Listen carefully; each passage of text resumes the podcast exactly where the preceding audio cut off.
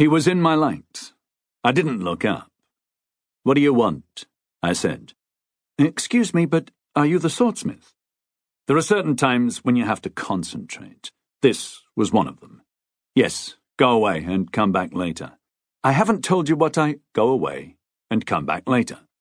He went away. I finished what I was doing. He came back later. In the interim, I did the third fold. Forge welding is a horrible procedure, and I hate doing it. In fact, I hate doing all the many stages that go to creating the finished object. Some of them are agonizingly difficult. Some are exhausting. Some of them are very, very boring. A lot of them are all three. It's your perfect microcosm of human endeavor.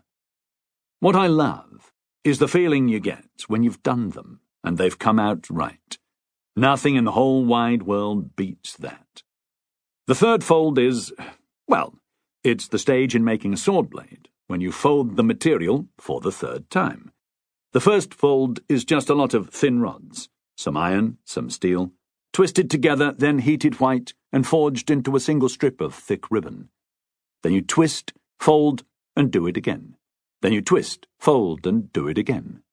The third time is usually the easiest. The materials had most of the rubbish beaten out of it.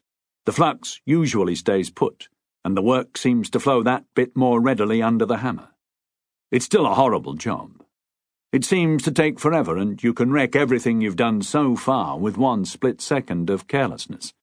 If you burn it, or let it get too cold, or if a bit of scale or slag gets hammered in. You need to listen as well as look, for that unique hissing noise that tells you that the material is just starting to spoil but isn't actually ruined yet. That's the only moment at which one strip of steel will flow into another and form a single piece. So you can't chat while you're doing it. Since I spend most of my working day forge welding, I have this reputation for unsociability. Not that I mind. I'd be unsociable if I were a ploughman. He came back when I was shoveling charcoal. I can talk and shovel at the same time, so that was all right. He was young, I'd say about 23 or 4. A tall bastard. All tall people are bastards. I'm five feet two. With curly blonde hair like a wet fleece, a flat face, washed out blue eyes, and a rather girly mouth. I took against him at first sight because I don't like tall, pretty men. I put a lot of stock in first impressions. My first impressions are nearly always wrong. What do you want? I said. I'd like to buy a sword, please.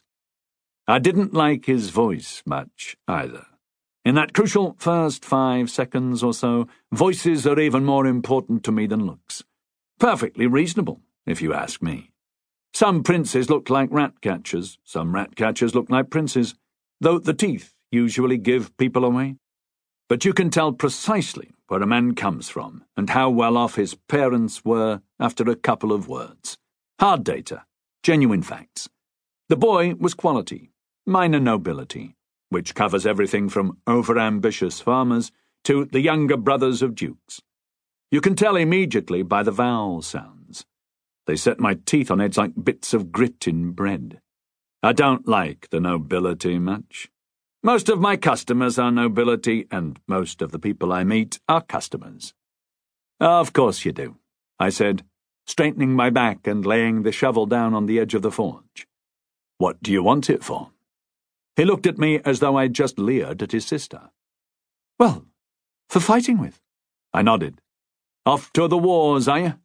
At some stage, probably, yes. I wouldn't if I were you, I said and I made a point of looking him up and down thoroughly and deliberately. It's a horrible life, and it's dangerous. I'd stay home if I were you. Make yourself useful. I like to see how they take it. Call it my craftsman's instinct.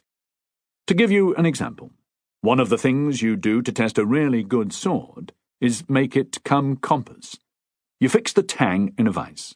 Then you bend it right round in a circle until the point touches the shoulders. Let it go, and it should spring back absolutely straight. Most perfectly good swords won't take that sort of abuse. It's an ordeal you reserve for the very best. It's a horrible, cruel thing to do to a lovely artifact. and it's the only sure way to prove its temper. Talking of temper, he stared at me, then shrugged. I'm sorry, he said. You're busy. I'll try somewhere else.